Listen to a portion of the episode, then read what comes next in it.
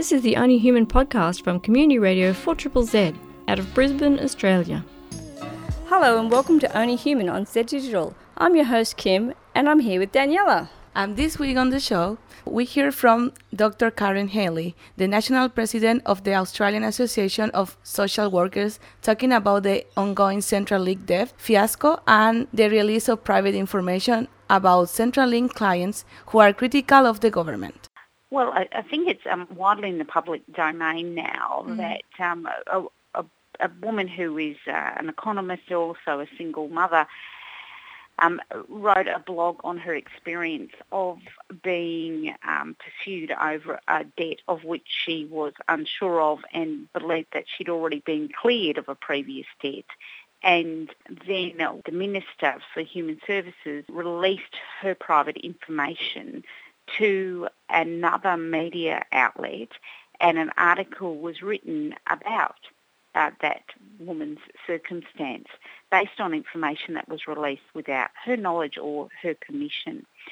Now, uh, there is already um, a matter in the in the public domain again where opposition spokesperson for Human Services, and that is Linda Burney, has uh, sought to refer the matter to the federal police. And we certainly agree, the association agrees that this matter requires further investigation because we cannot have ministers of our government releasing people's private information without their permission. Now, there could be an argument that did, did the Department of Human Services have the right to correct the public record? Potentially they did, but that should have been through their deputy secretary, surely, rather than releasing information to the media. And there's also question around whether in fact the proper channels were pursued to release that private information. But it certainly must be very frightening for people who are Centrelink recipients. They're getting a very clear message that if they speak up, that they may be subject to personal information being released or private information being released. It's a big concern. So, what are the impacts on a particular person having their um, information in the public domain? Yes, well, the interesting thing is that I'm not sure that it does disprove the information that was released. It, it seemed poorly targeted in the sense of this woman was mainly talking about the trauma of going through uh, and the time-consuming nature and the trauma of trying to find out about the nature of the debt. And the article that was written in response in my view, it was quite ridiculing of her that that painted her as um, misrepresenting her situation. And I'm not sure that it is uh, fair and reasonable commentary for uh, a large bureaucracy to use information that it gathered uh, and that which ordinarily, and in this case, should be protected, I believe, under privacy law, to then use that information against her, it will be similar to saying that um, we can now release private information about the minister um, because of a debate that he's having in the public domain. Uh, Australia has very strict privacy laws and that's to ensure that people will honest, give honest information to the various you know, health and welfare organisations that we, we work with and if people believe that their private information is at risk of being disclosed because of, um, you know, for, for, any reason, without their permission, it will make people less, on, less honest with government agencies. Yeah, it's quite funny because um, the author of the article said that she was um, being held accountable for her ex-partner not um, disclosing yes. their taxes, and um, they wouldn't contact the partner under yes. privacy laws. It, it does seem a very confused um, situation, doesn't it? That at the one hand, a large government agency like Centrelink, and, and indeed many other agencies will often say that they cannot pursue issues because of their obligations under the Privacy Act, and yet somehow saw fit to to provide a journalist with information, private information about the individual. It does it does seem to have contradictions, and and for that reason, I support Linda Burney's call for this to be further investigated by the federal police. Yeah, um, and th- there's also um, the mention of the private debt collectors, and I want to take Mm. your um, view as, a, as someone who's worked in social work, the impact Mm. that has on people's lives when they're being followed um, or hounded by calls and texts demanding money to be returned. Yes, so uh, being subject to debt, uh, a debt collector uh, can be a very stressful situation for people, and more so when, as has been established, that people often do not in fact owe a debt. So that we know that late last year there were a number of letters sent out to um, to clients of Centrelink alleging they had debts, and it turned out that some of these were incorrect. Now, debt collectors, uh, generally the process is that an agency will what's called on-sell um, a debt to the debt collector agency and then the debt collecting agency gets a certain percentage of that debt when it's recouped. So debt collection agencies are, are very motivated to use whatever legal means possible to recoup the money that is said to be owed. So being subject to this can be in itself a very stressful experience, but even more so if um, one is innocent, so one it doesn't in fact owe a debt, and and also if one is on a very low income, that it is hard enough to make ends meet. We know that many, well, everyone who's entirely reliant on Centrelink lives below the poverty line, and for them then to be subject to being pursued, often aggressively pursued by um, debt collector agencies, adds an extra level of stress to them. Mm. And um, do you think that uh, women in general are more vulnerable in this in this sort of um, situation, given that um, this woman was also a struggling single mother? Um, Mm. So they're more likely uh, to to need welfare.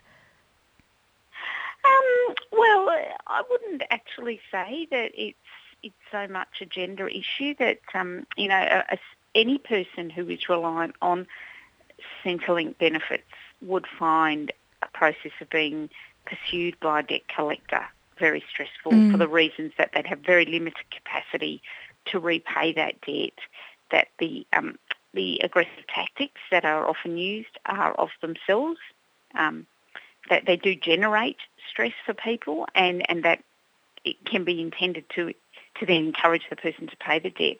And when a person just simply doesn't have the means for it, that's very stressful for them. In the case of single parents, which are more often than not a single mother, the, the extra dimension of stress is that they, they obviously must prioritise the needs of their dependents and really our government should be supporting these parents and, and you've quite rightly described them as struggling single parents to to care for their children. So it's just not an extra burden they need. And if there is a debt that needs to be repaid, that surely we can do it in a more compassionate way than um, subjecting them to often aggressive debt um, collector tactics. Mm. A lot of people report that the um, system of Centrelink or actually trying to get in contact with Centrelink or the process involved in, um, you know, trying to access welfare is quite uh, inaccessible, dehumanizing in Mm. some um, instances. Um, Yes. What's your opinion on that? Well, it's certainly uh, certainly reading the commentator's article about her experience of trying to call Centrelink and spending an hour on the phone does does add up with the experiences of the people with whom we as social workers work. But it is often extremely time consuming to be um, a welfare recipient. That one has to have um, you have to often wait in, as she's described it, long queues, whether that's um, on the phone or in person. And to say these sorts of things is absolutely no um, criticism of Centrelink staff. They are, on the whole, highly skilled, highly knowledgeable and compassionate people, and but they have a very big job to do. And the welfare recipient is then left with a system that, and as far as personnel goes, appears, from our perspective, to be under-resourced.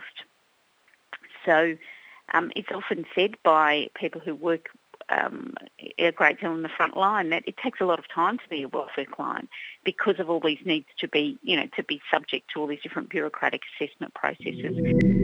Z Digital for zzzfm.org.au.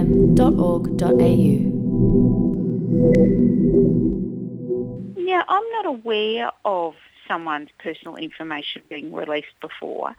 And one of the reasons this will be very rare is, as I've said, Australia has very strong privacy requirements. And so, for example, most people, people can be confident that the information you give to service providers, whether in you know, private practitioners such as your local doctor or dentist, as well as government agencies, is protected by privacy legislation. And and so it's it's a very rare event, and it's even more concerning that this information appears to have been released to a third party in response to um, a media article that was critical of the government. It is certainly a huge concern. Mm. And do you think this will um, stop people from challenging particular debts or, you know, being mm. able to go into Centrelink and setting your foot down and saying, I don't know this much money?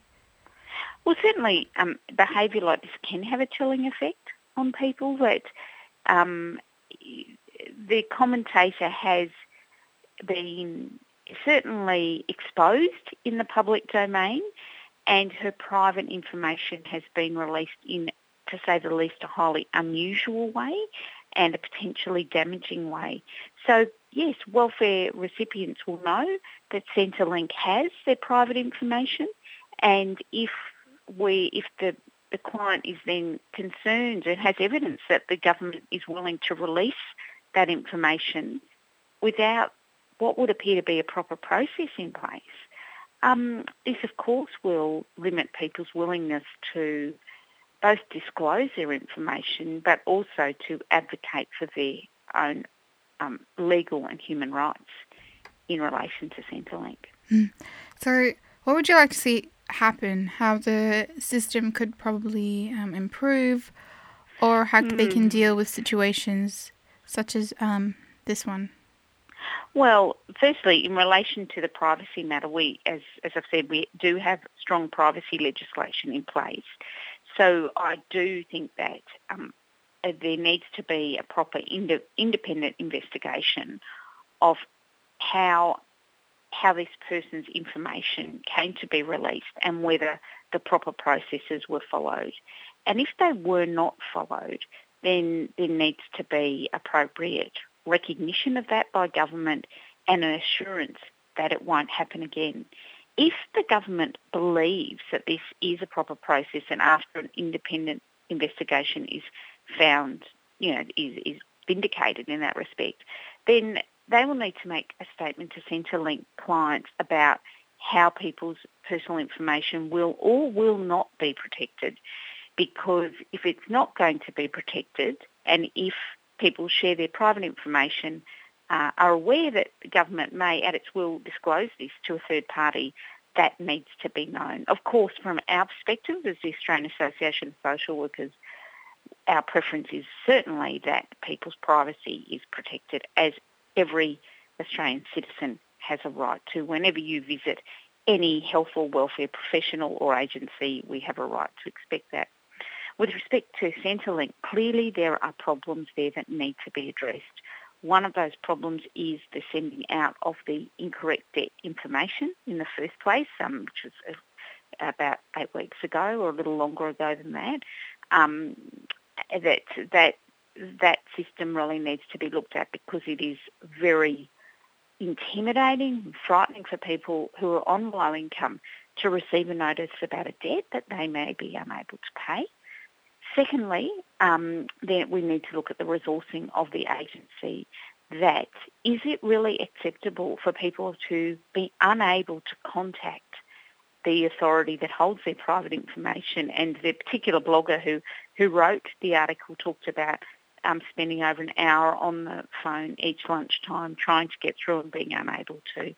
Um, there needs to be a better system than that.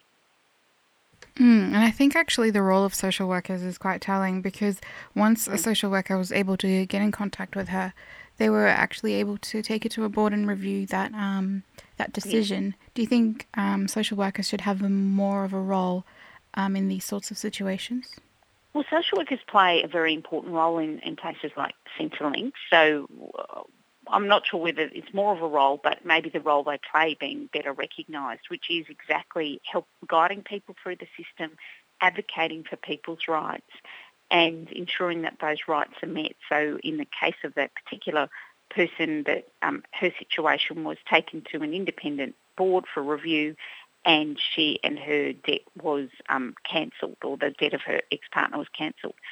So this is an important role that social workers play and we need to make sure there are sufficient numbers of social workers in the system to do that, to ensure the efficient and proper working of the system and that people's rights are met because our income system is so important for the lives of so many Australians and we need to make sure it's working properly. Social workers play an important role in that. So there's a, few options in relation to Centrelink. People can request social work assistance and there's information about that at Centrelink offices and also online. Um, then the other option is that um, people can also access social work services through their, usually through the local non-government agencies such as the major not-for-profit community services uh, employ social workers. So that would be the two ways of getting in touch with a social worker if people needed to in, in relation to this matter.